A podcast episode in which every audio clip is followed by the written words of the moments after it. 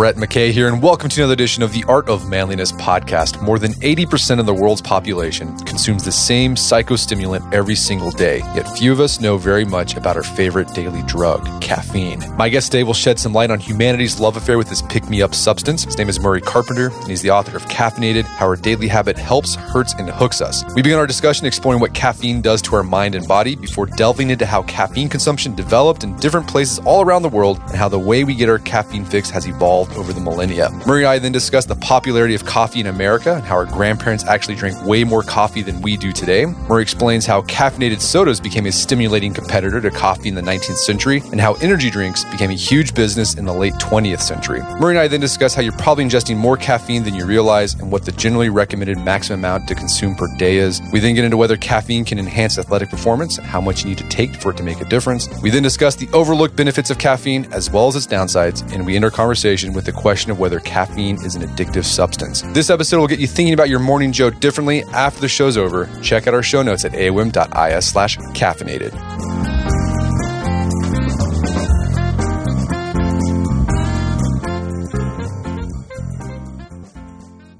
All right, Murray Carpenter, welcome to the show.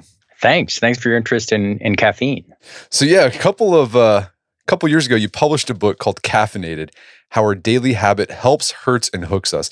So, what's the story behind this book? You were just, you had a caffeine habit and you want to explore why do I drink coffee every morning? Yeah, I mean, that, that that's the nut of it.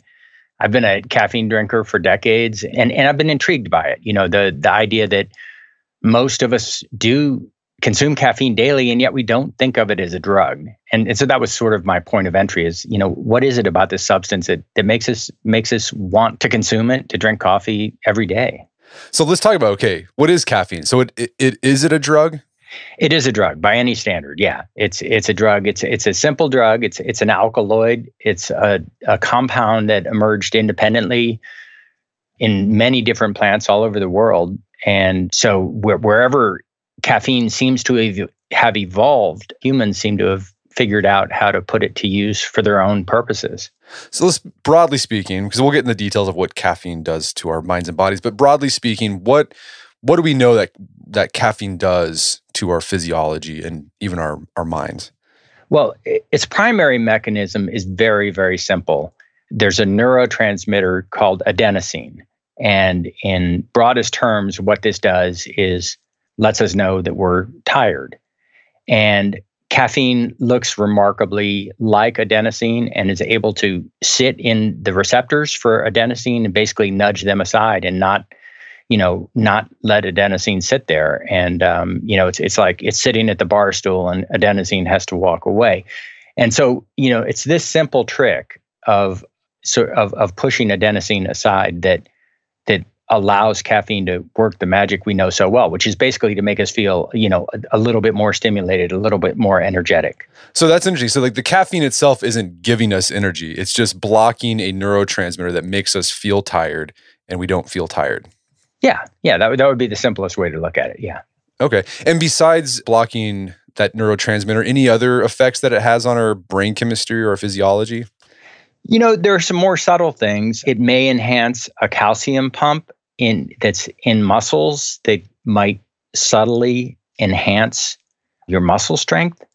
But you know by and large that that's the principal mechanism for which it's known and loved is is its effect it, it, it's relationship with adenosine. Okay so you you talked about that this is it's a substance that's all it's natural it's found all around the world. Do we know when human beings figured out that if they you know ate a leaf or drink ate a nut that they would have this boost of energy from caffeine? We we have a pretty good sense that that is well, we know it's been going on for thousands of years at least. And I visited the place that we have the the earliest known the, the earliest evidence of human use of caffeine, and that's in a part of uh, what's now Mexico in, in Chiapas. And basically, there were there were people there who were consuming cacao, who were consuming chocolaty drinks, 3,000 years ago. And so archaeologists have been able to, you know, extract or, or find the caffeine in the residue of these chocolatey drinks 3,000 years ago. So we know that, you know, back then people were cultivating cacao, a caffeinated product, and they were consuming it. And so we, we know that that was going on 3,000 years ago. Around the same time, it looks like tea culture probably emerged in China. You know, by folklore, the Chinese tea culture might be as old as 5,000 years, but it seems to have been, you know, around 3,000 years ago that that started happening. So, you know, those are some of the earliest indications that, that people were using caffeine. So this is interesting because like this, these are independent discoveries, like multiple discoveries. Like human beings, just dis- disparate groups figured this out on their own without any connection to each other. That to me is one of the most fascinating things. Yeah, because we haven't even talked about coffee which which all was another independent uh, discovery, but you know much later, maybe only as recent as a thousand years ago, that people in Africa and northern Africa were starting to then chew the coffee bean and eventually started to roast it and and develop it into the beverage we we know now. But yeah, there and additionally in in North America, there were uh, Native Americans who were consuming in tea form yaupon holly, which is also caffeinated. So yeah, it, it is odd because yeah, I, I, think it's it's hard for us to imagine people sort of wandering around doing uh, amateur ethnobotany, right? Like, hey, I wonder if I chew on this, what it'll do to me. But yeah, people did it and they figured it out. Yeah, people have been looking for like I mean, I guess being a human is is tiring, it's exhausting. So we've been looking for something to to help us out with that for for thousands of years. Yeah, I think I think that's part of it, and and and I think, and, and we can talk about this more, but it's, it, I think one of the underestimated aspects of caffeine is it, it's not just a stimulant, right? It, we, we know it for its stimulant effects, particularly at higher doses. But at lower doses, it, it, it has a much more subtle and, and yet I think a very significant effect. It just makes you feel good. And so, you know, I think that's part of the appeal uh, all over the world. Uh, so let's talk about different ways we get caffeine. So we talked about three ways already. So in in Mexico, there were cacao, so it was chocolate. In China, it was tea, and then in Africa, I mean, I think most people don't don't realize this. Here's another thing. I, mean, I think what I love about this book is it really explores like what where caffeine comes from. Because I think most people just take it for granted. The coffee bean, it's originally from Africa, but like I think most people think when they think coffee, they think oh Juan Valdez, South America. That was a transplant. It was a transplant, absolutely. Yeah.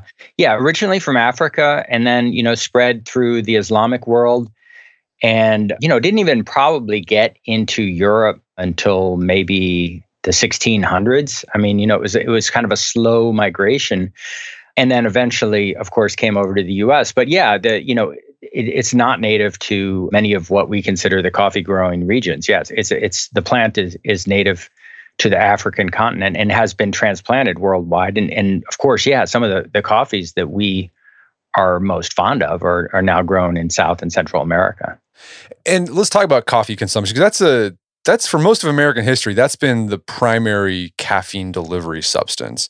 So why why did coffee take root in America compared to other cultures? Like even in Europe, I mean, that was like tea was sort of the place where they got their caffeine from. And how has coffee consumption changed throughout American history? Well, yeah, in terms of how it took root, I don't know. There there have been there there are some good historians who who've gotten into this, but it, it's certainly been an American beverage, you know, perceived as an American beverage for quite some time. You know, there's some people who even think that at the time of the Boston Tea Party, it was perceived as, you know, patriotic to not consume tea, but instead to consume coffee. So it it's it's been at, at least for a long time throughout the history of America, it's been it's been a, a popular beverage, increasing in popularity through the 1800s and through the early 1900s, and and then really peaking around the World War II years. And that's one of the things that really fascinated me to learn is that people, you know, are I guess our great grandparents' generation, that era, they were consuming about twice as much coffee as we do now. And that's, you know, that was a real surprise to me. Well, that's what, what's going on there. Because, like, I mean, there's like a Starbucks in every corner now. You can go to any convenience store, get coffee. How is it that we're consuming less coffee than our great grandparents? I know it's it's it's really counterintuitive, and and you're right. Yeah, there it, it's it seems it seems like you can't you know you can't throw a rock without hitting a coffee shop or i, I guess one way of looking at it is we're, we're sort of consuming coffee more conspicuously now. We're making a bigger deal out of it. We're paying more for it. But in in the era that i'm talking about when people were drinking something like 53 gallons of coffee a year per capita, there was probably like just a coffee machine going in the break room. You know, there was there was a coffee pot or a percolator probably at the time just cranking in your house all the time. People were just sort of habitually, routinely consuming cups of coffee. And eventually, what happened is uh, coffee got displaced by other beverages that are more popular. And one of those beverages, and you talk about this, the rise of soda pop and caffeinated soda drinks.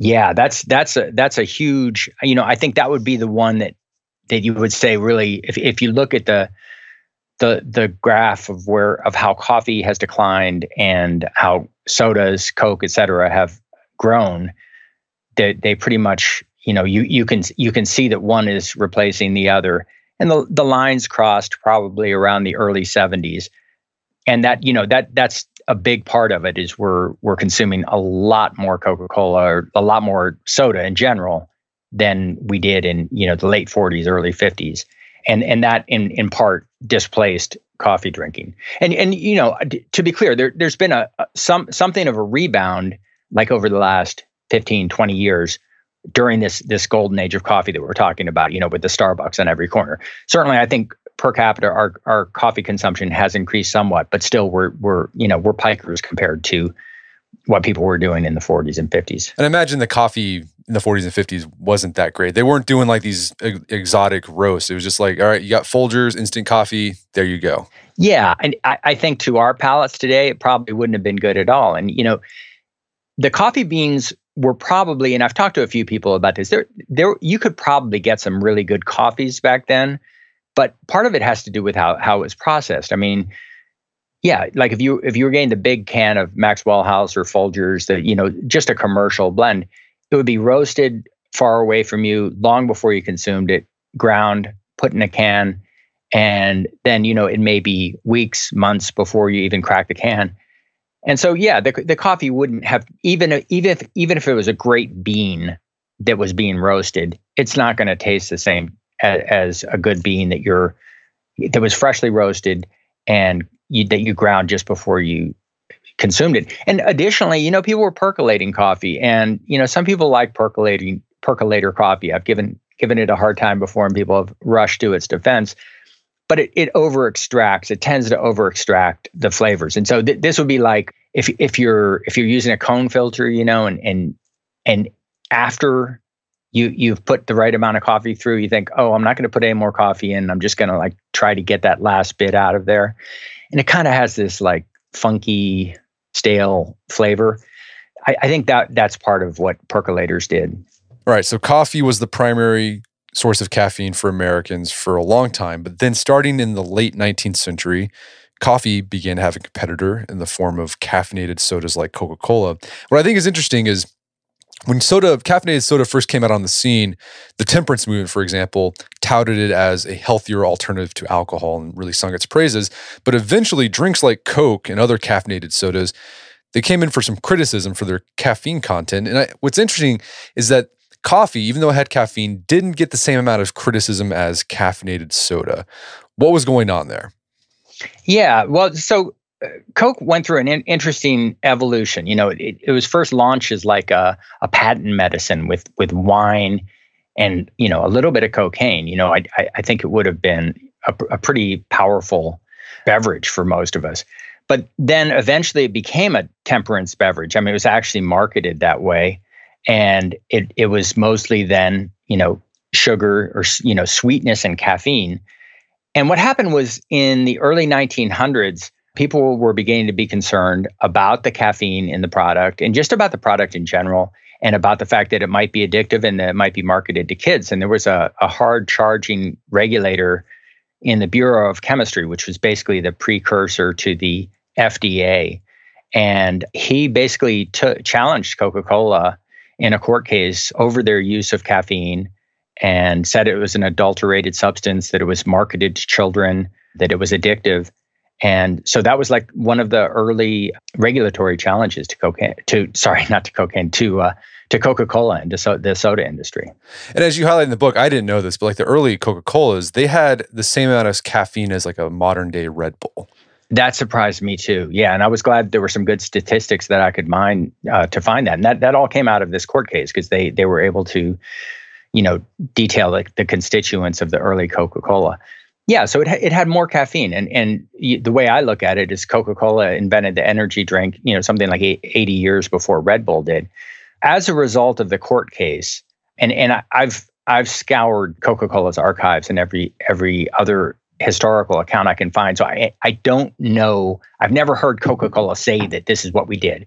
But sometime during that court case, it appears that they reduced the caffeine content and that it was probably further, further reduced through the 1930s. So that original sort of energy drink Coke that was that would have been very much akin to a modern Red Bull was pretty much gone by at least the 20s or 30s. And something you highlight too is that even then, like Coca Cola and some of the other soda manufacturers, they understood. I mean, it sounded kind of like some of like the tobacco stuff that we saw in the 80s and 90s, where the pop makers, like they'd say the caffeine was there just for flavor, but like they knew that it actually was a stimulant and kind of addicted people, but they didn't want to say that because then it would, you know, they'd have to like sort of market it as a drug, basically. I, I think that's the case, and I and I think you know to their credit, I mean, one one of the arguments at that time is what would you do next? Regulate coffee. And the argument, of course, and it's a valid argument, coffee has more caffeine than this beverage. So why would it be fair to regulate Coca Cola and not coffee? But I think that's been a question, you know, through the years. And every time the regulatory battles heat up again, and this happened in the 1980s, it happened, you know, more recently with energy drinks. The question is this: is to what degree does caffeine, the drug, drive the consumption, you know, the the, the purchase pattern of these products, of sodas and of energy drinks? And it's a question that I, I don't think has been adequately resolved, you know, even today. But you do highlight research where they've done studies on that, where they'll give people like a, a, a soda that has caffeine and not caffeine in it. They don't tell what was, but like people seem to be drawn to the beverage with caffeine in it. Yeah, it, it, it increases, uh, you know, the term is, is, liking. It, it increases, you know, the, the liking of the product. There, there's another term of reinforcement. So, you know, the caffeine reinforces the purchase of, of the product. So, in other words, if you if if you reach for a soda that's caffeinated, you're going to tend to like it, and you'll be more inclined to reach for it next time than for an uncaffeinated product. And I, th- I, think you know the social science again, or, or, or the science, of the the metabolic science. We we need more of that, and it would be good to see more of that. But I, I think something that we overlook is the, is the market has spoken on this. I mean, eight of the top ten selling sodas are caffeinated. If you want to sell a beverage in America and you want it to be, or you know, all over the world, and you want it to be successful, I think you know, adding caffeine is is, is a pretty sure bet. Yeah, it's hard to find Postum these days. You can't really find that stuff anymore. yeah, or even you know caffeine-free Coke, and so you know some people do like Sprite, and and some people like Fanta, but you know aside from that, you know the the colas, the Diet Cokes, uh, Mountain Dew, Diet Mountain Dew, all all of the top sellers, you know Dr Pepper, they're all caffeinated. We're going to take a quick break for a word from our sponsors. And now back to the show. So soda pop, caffeinated soda beverages, they overtook coffee consumption for the sort of the source of caffeine in like the 70s. But caffeinated soda has been overcome by energy drinks. This is like something that started like in the 90s. Let's talk about the history because this is really interesting. When did energy drinks start taking off? Like this idea that there's a drink that's just designed for energy, like coffee and Coke, they might have been marketed as a sort of a pick me up, but they never said this will give you energy. When did this idea that you have a drink just for energy? Yeah, I would say the late 90s for sure, early 2000s, this this is starting to become a trend. And, you know, 2005 from there on, I would say Red Bull was really, really starting to take off. And and you're right. It's it's a different thing. It's it's not just saying, oh, you know, this is a refreshing beverage or this is a stimulating beverage. It's like, you know, here, have this. It'll give you energy. It was it was a brazen, very direct marketing you know, of the caffeine, of, of, of the stimulating effect of the drink. And it was something new at the time. No, I know from my own personal experience, like 2000, that year 2000, I was a senior in high school. And I remember that's kind of when Red Bull came out. I think Red Bull came out in the late 90s. But I started before my football games, I would get two Red Bulls. One was to drink before the, the game, and the other was to drink at halftime. That was like the first time ever like I consumed a beverage just for performance. Before I would drink Coke and Mountain Dew because it just tasted good. But here I was, you know, 17 years old, buying a drink so it could enhance my performance. Wow, that's you're an early adopter, really, because a lot of people had were not yet consuming energy drinks at the time. And what's interesting about these energy drinks is that in the beginning they often downplayed the caffeine in their products, and instead they promoted like the other ingredients, like the guarana or what are the the other weird supplements they have in there. Why did they downplay the caffeine? Yeah, that's that's a really important point. I, I think they downplayed the caffeine because the the regulatory framework had been fraught. It had never been resolved very much. I mean, uh, FDA basically had considered caffeine generally recognized as safe. That's one of their their terms when it was used in cola type beverages. So it was for very specific uses. And I think what Red Bull did was they kind of nudged the door open. They're like, "Hey, what if we, you know, marketed this highly or or more caffeinated beverage and just see what happens?" And it became wildly successful and that's you know then other energy drink manufacturers came in behind it and they're like well you know nobody has stopped red bull. The fda hasn't done anything. I guess this must be okay. And then gradually you have seen this evolution where you know caffeine was not really talked about. Yeah it was you know taurine or whatever all these other products when you know caffeine is really the the so-called energy product in any of these the energy ingredient in any of these drinks but more recently, you have seen bottlers more brazenly or more openly, I'd say, using the word caffeine on their products. And this is sort of uh, this I, the energy drinks allows you allows people to see the weird, murky world of food and drug regulation because in a lot of in the early days, a lot of these energy drinks they wouldn't put the caffeine content like on the the thing itself. Instead, they say this is like there's a proprietary energy blend, and you had no clue like how much caffeine you were getting in your you know energy shot. And it was because they were marketing themselves as a supplement, and because they marketed themselves as a supplement, there was less stringent standards if if they had marketed themselves as a beverage, a drink. Yeah, you're absolutely right. And FDA did issue some guidance on that, basically, you know, saying if, if something's consumed like a beverage, you know, then it should be marketed as a beverage. I mean, you know, if it's if it's a 12 ounce energy drink and it's in the cooler, you know, next to the sodas, is that really a supplement or or is it essentially a more caffeinated soda? You know, and I I think FDA came down on the side of the latter. So yeah, that was that was one big change, and you are seeing increasingly. I, I would say you're seeing improved caffeine labeling. I, it still leaves a lot to be desired. I mean, you, you still need virtually need a magnifying glass in some cases to see how much caffeine is in a product. But at least, you know, if, if you're looking for it, you can usually find it. One of the things that's really interesting is during the Super Bowl this year, Coca Cola launched a new, in the US, they've launched it elsewhere earlier, a new drink called Coca Cola Energy. I mean, you know, very distinctly it's an energy drink and it's got you know the coca-cola brand on it. So this is something that they hadn't really done before. They had purchased a share in monster and they had a distribution deal. So you know coca-cola was still sort of keeping the energy drink thing at arm's length. But now they've got this coca-cola energy and on the can it says guarana b vitamins caffeine i mean right in the front. So it's an example of how you know Coca-Cola has tiptoed around to to this to embracing energy. And and notably uh, this has you know the the pretty much the same caffeine concentration as their 1909 beverage although now it's coming in you know a 12 ounce can. So it has i don't know 118 milligrams. It's it's almost the exact shape of a can and caffeine content of a red bull. But it all went full circle it all went full circle. Uh, yeah, that's my point. And and uh, and I think uh, you know to your point about people, you know, bottlers not using the term caffeine. I, I think they're coming around to it, and I think Coca Cola understands the value now of touting caffeine. All right, so let's talk about you know figuring out how much caffeine you consume on a daily basis. I remember a couple years ago, I sat down to think about you know how much caffeine I consume on a daily basis, and I was like gobsmacked. Like I was actually I was consuming more than I thought I was. So why is it so hard for people to know how much caffeine they're consuming on a on a daily basis?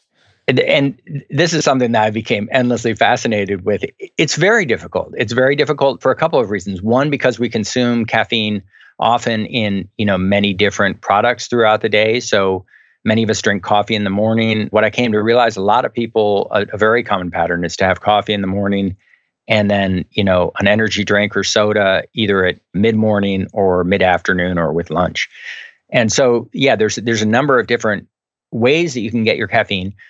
Another challenge is that, you know, particularly with coffee, the caffeine content can vary widely. I mean, so some people people like to say, uh, you know, how much coffee do you drink? And people say I drink a cup a day. Well, that you know that's an absolutely worthless metric. I mean, a cup could be a five ounce weak cup that could have you know 80 milligrams of coffee, or it could be you know like a 16 ounce cup from Starbucks that might have 325 milligrams of coffee. So there's there's just a, a tremendous variation. And then you know on top of this, I think we, we don't really think of caffeine in terms of milligrams. We don't really, you know, if, if someone says, How much caffeine do you consume? You say, Well, you know, I drink a soda or, you know, I drink a cup of coffee, but you don't say, Well, you know, I, I drink 200 to 300 milligrams. But I think you really kind of do have to total up the milligrams, uh, as you probably did when when you were trying to understand your own caffeine consumption, in order to get a handle on how much you're consuming. And do we have any like a rough idea, like the average amount of caffeine people are consuming on a daily basis? I'd have to say, you know, average for coffee drinkers, they're they're probably in the range of of 250 to 300 milligrams. That's that that would be my guess. And and most people in the U.S. are consuming coffee regularly. So you know, coffee remains, it, and this is a weird thing to understand.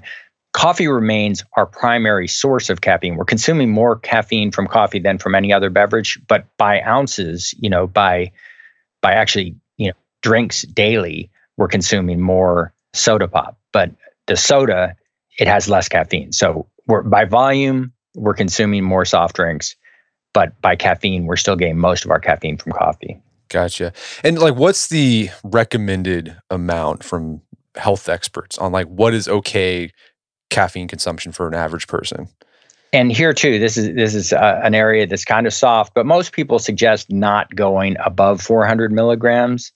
And this is going to vary a lot from person to person because some people are just much more caffeine sensitive than others. And but you know, 400 milligrams seems to be sort of a level that most people are saying, yeah, you know, up to 400 milligrams, you're okay. Beyond that, you know, maybe back off. Well, that's an interesting point. Some people, there's a genetic component to caffeine. Some people process caffeine a lot faster than other people, so they could drink a cup of coffee and it like right before bed and then go right to sleep wouldn't affect them. Another person does the same thing; they would be up all night. You're absolutely right. Yeah, it's it's it's highly variable, and certainly seems to be genetic. Which, which is to say, you know, like I know of a family of people, and they're all this way that they that they'll they'll drink a pot of coffee with dinner, you know, and then just trundle off to bed. But yeah, uh, some people metabolize caffeine quickly. Some people metabolize it slowly and some people are really on the low end of you know are really quite sensitive to caffeine and and this is something i i kind of didn't I, I, don't know i think i discounted it un, until i did the research for the book but even what might be like a, very small amount the trace amount that's left in a cup of decaf maybe 12 milligrams of caffeine that could be enough for someone who's very caffeine sensitive to really make them feel you know uncomfortable that that that they would really get a boost out of that so yeah we our individual reactions to to caffeine varies dramatically. So, you in the part of the book uh, I, I thought was really interesting. You talk about different groups of people researching and exploring how caffeine can be used to enhance performance. You talk about the military. The military is basically putting caffeine in everything, uh, surprising stuff, like even food, they're putting caffeine in.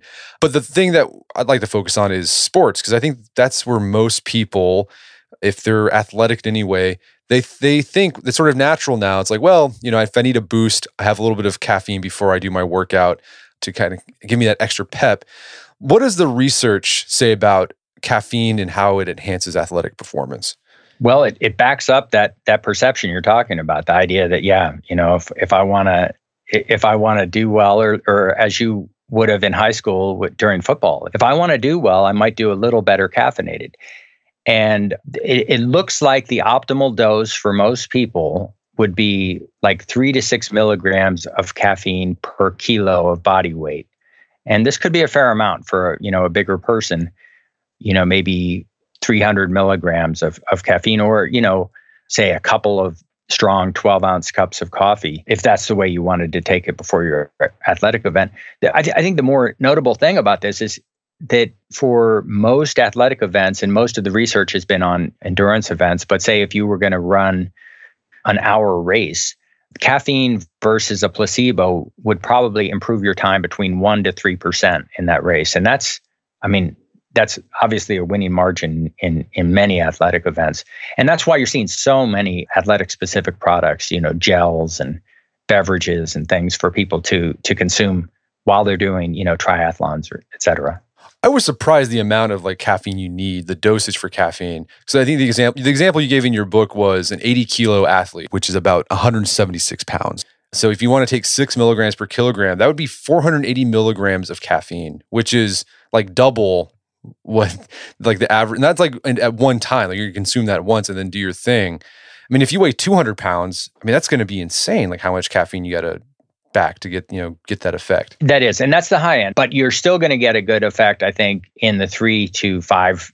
milligram per kilo range. So, but yeah, that is to say, yeah, that would that would be a huge amount. And and here, you know, the researchers I, I spoke with talked about this. You have to weigh the the benefits and possibly the costs. If if you're actually getting, you know, like stressed and anxious or having some like GI, like stomach upset from the caffeine you're consuming, obviously, you know, that's too much and that's gonna it's it's gonna eliminate any benefit you might have gotten from the caffeine.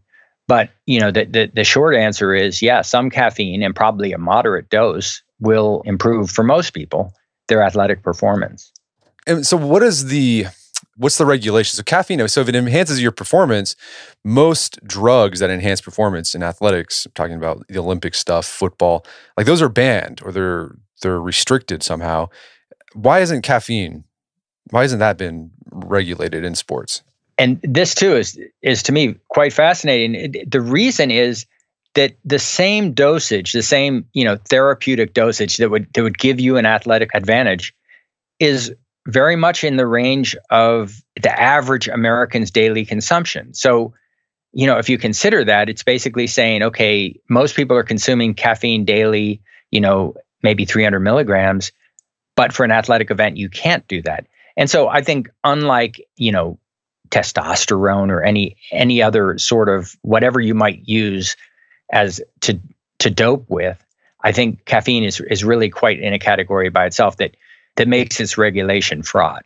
Yeah and as you said earlier it's going to affect people differently. So someone might boost the performance a lot and someone could take that same amount of caffeine and not have any performance enhancement.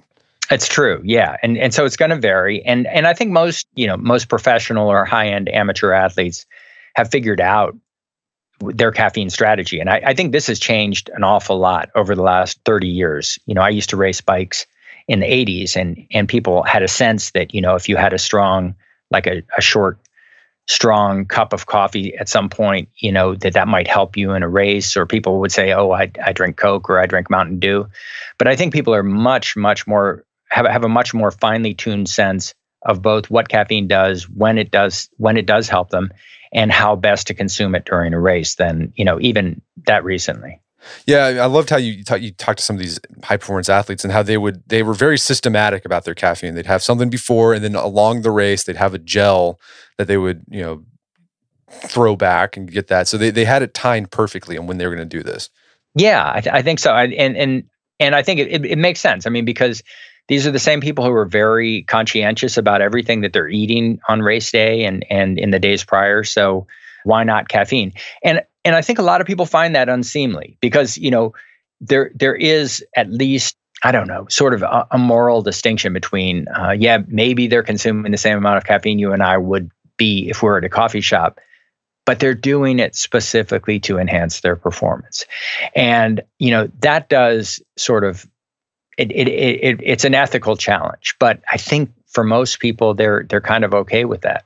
All right. So for basic, you know, weekend warrior athletes, if you're doing a 5K or you know 15K, or you, I, have also seen research that caffeine can act, and can help with weightlifting too, strength training. It actually increases performance there. You're, you're looking at about three milligrams per kilogram of body weight, and the high end would be like eight or six kilograms.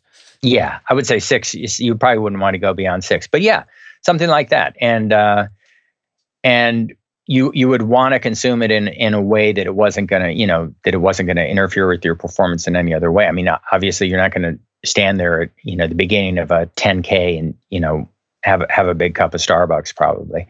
But you know maybe an hour before to have a strong cup of coffee would probably be be quite helpful.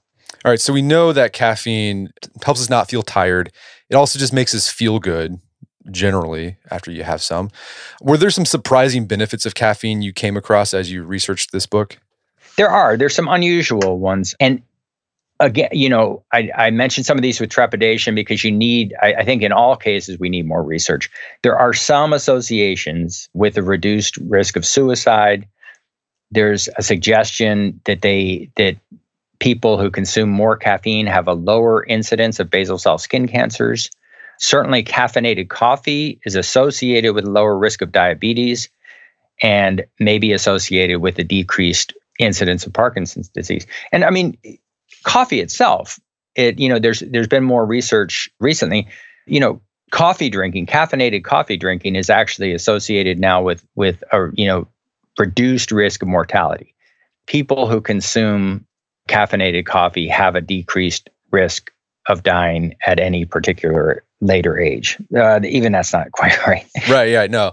So no, you're not trying to say that. Oh, if you drink coffee, you're less of a chance of dying. No. Decreases. But yeah. epidemiological studies show a decreased risk of mortality associated with people who are drinking caffeinated coffee. And there we have to be careful because we don't know if it's the caffeine or another constituent in the coffee. And it may likely or may very probably be another constituent in the coffee. It might be polyphenols, et cetera, et cetera. But I think it, all of these health benefits or associations with consuming caffeinated coffee are, are should go a long way towards easing people's worries if they think they're drinking too much. Yeah, I think drinking full sugar monsters that'll probably give you diabetes and decrease. It's not the ca- like the caffeine like that would be overridden by the sugar consumption.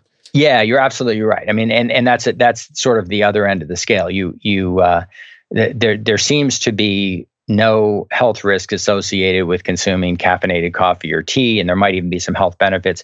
But we know there's you know cut and dried health risks with consuming uh, full sugar sodas and energy drinks.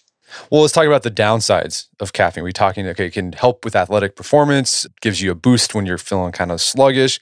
What are the downsides of caffeine?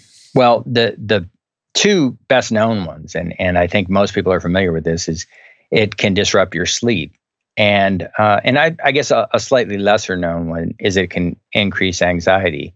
So you know the sleep thing. I mean, I think a lot. We we talked about this before. A lot of people. There are some people who can consume caffeine and, and just sleep like babies, but for uh, a lot of people suffer from insomnia and they consume caffeine daily. And there's certainly some subset of that group that would find that if they stopped or reduced their caffeine consumption, they would sleep better.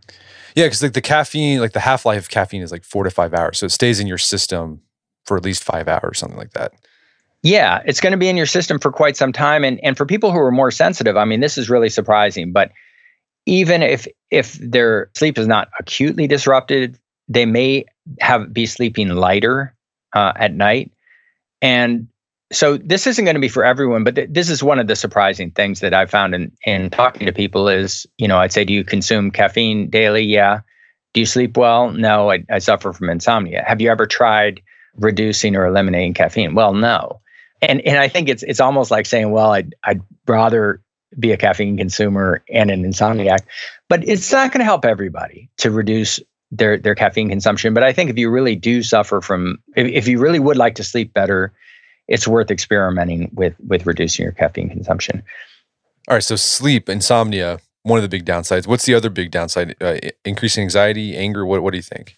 I think increased anxiety is a big one, and and little discussed. You know, again, if if you sort of look at the overlap of people who experience anxiety, you know, either clinical or, or subclinical, and the people who consume caffeine just because most of us consume caffeine, you know, there's a lot of overlap. And I certainly talked to a couple of people in in my reporting and later when the book came out who had been anxious, had suffered from anxiety, but had never had anyone suggest that they reduce caffeine and did reduce caffeine and found that they felt better. So, you know, again, it probably wouldn't help everyone and it's it's it's not a cure all to quit caffeine, but I would say if you're someone who suffers from anxiety and you consume caffeine regularly, it would be worth just experimenting, you know, just just trying to see what what your symptoms are like if you decrease caffeine or, or eliminate it entirely. What is there any research on like what caffeine does with our thinking? Because I, th- I mean, I know I sort of intuitively when I've got a big project, I got to do some hard thinking. I think, well, I got to have a little bit of caffeine.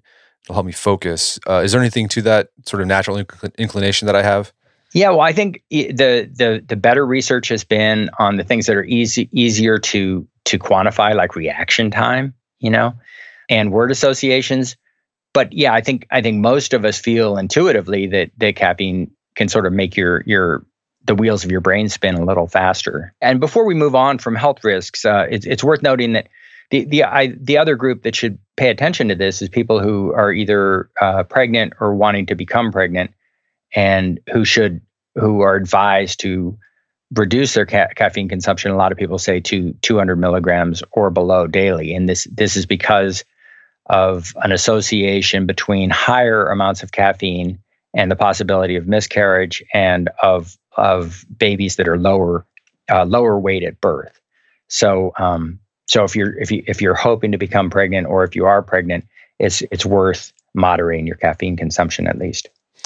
So a lot of people you talk about, you just mentioned someone who has a hard time sleeping. You say, "Hey, why don't you give up your coffee and see what that does?" People are like, "Oh, no, I, I can't do that." So this idea that you know either caffeine's it's it's a habit or it's an addiction. What does the research say about that? I think, and and I, hate to say this because it's it, it's really it feels like being a killjoy, but I, I think you have to consider it an addictive substance. I, I think one of my sources put it best. I think he he characterized it as mildly addictive. And I think that's the best way to look at it because it does have the hallmarks of an addictive substance. You know, uh, people feel good when they consume caffeine. They feel lousy when they don't consume caffeine. Your your tolerance increases to it somewhat as you consume it.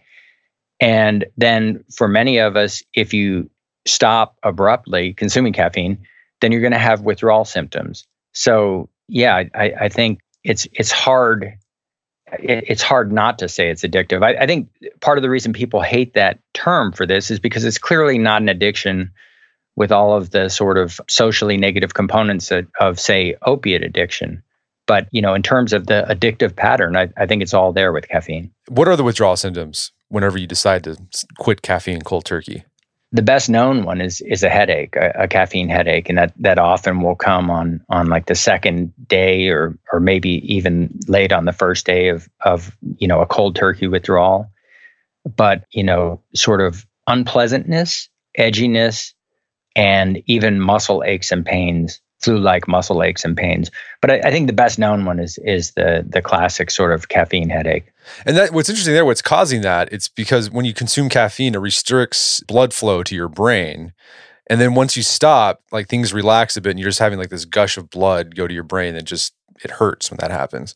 Yeah, and and this is part of the reason that a lot of you know Excedrin and Anacin headache compounds combine caffeine with analgesics and additionally, there are some some well-known prescription migraine medications that also include caffeine.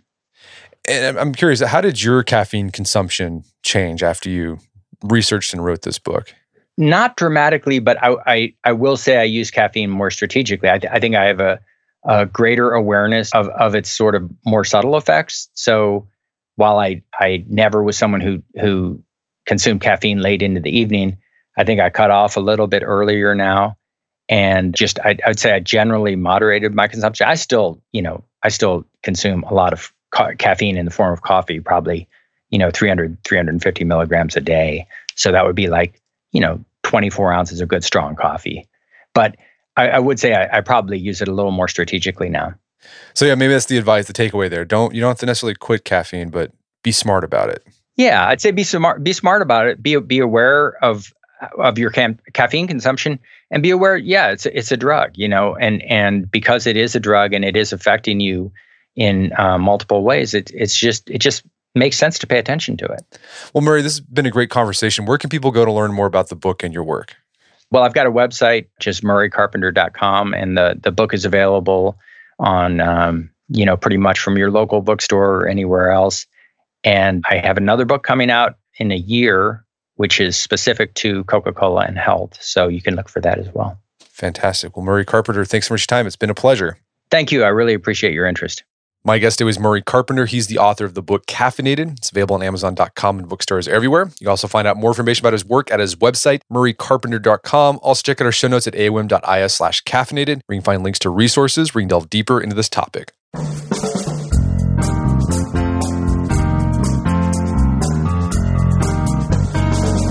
Well, that wraps up another edition of the AOM podcast. Check out our website at artofmanliness.com where you find our podcast archives, as well as thousands of articles we've written over the years about pretty much anything you can think of. And if you'd like to enjoy ad free episodes of the AOM podcast, you can do so on Stitcher Premium. Head over to stitcherpremium.com, sign up, use code manliness at checkout to get a free month trial. Once you're signed up, download the Stitcher app on Android or iOS, and you can start enjoying ad free episodes of the AOM podcast. And if you haven't done so already, I'd appreciate it if you take one minute to give us a review on Apple Podcast or Stitcher, or whatever podcast platform you use. And if you've done that already, already, thank you. Please consider sharing the show with a friend or family member who you would think would get something out of it. As always, thank you for the continued support. Until next time, is Brett McKay reminding you only to listen to the AOM podcast, but put what you've heard into action.